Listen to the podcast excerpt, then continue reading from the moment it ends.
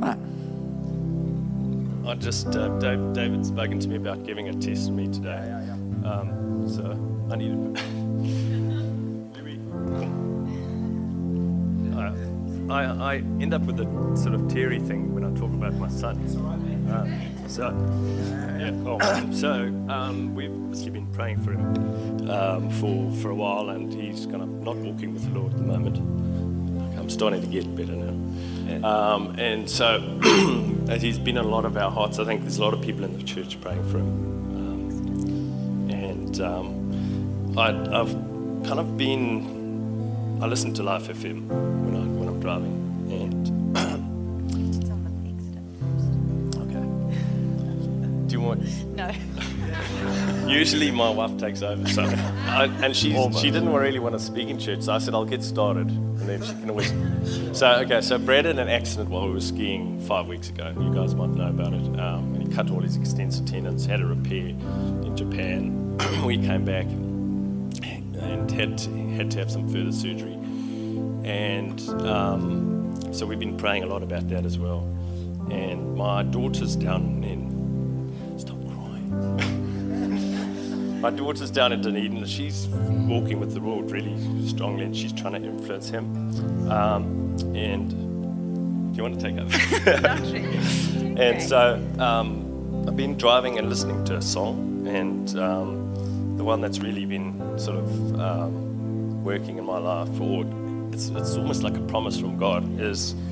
Um, do you want to read it? you just read that, and then I can get. Okay.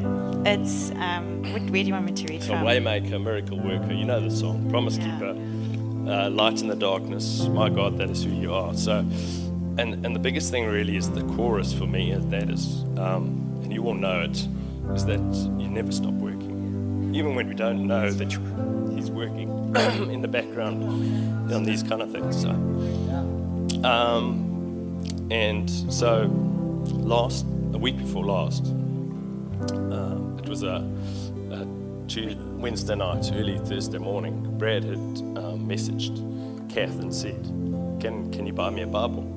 So, so, so that was that was a huge a huge thing for us, and we, we were like, "Wow, this is amazing." And then I'd operated on a on a, a son of a of a Christian lady that we know, and she and I saw her.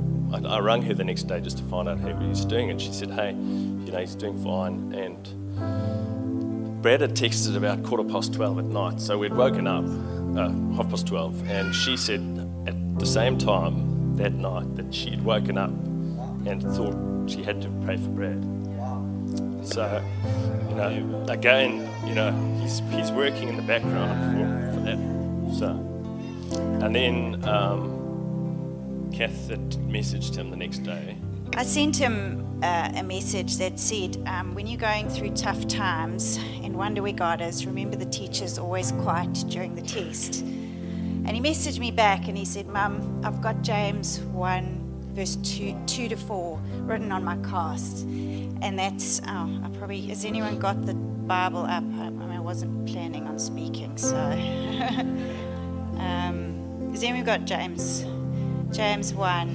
Um, hold on, I'll get it. Matthew, Mark, Luke, John. Where we? It's James. See, I'm blind. 1, 2 to 4.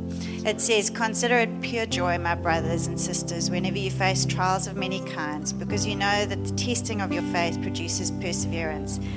Let perseverance finish its work, so that you may be mature and complete, not lacking in anything.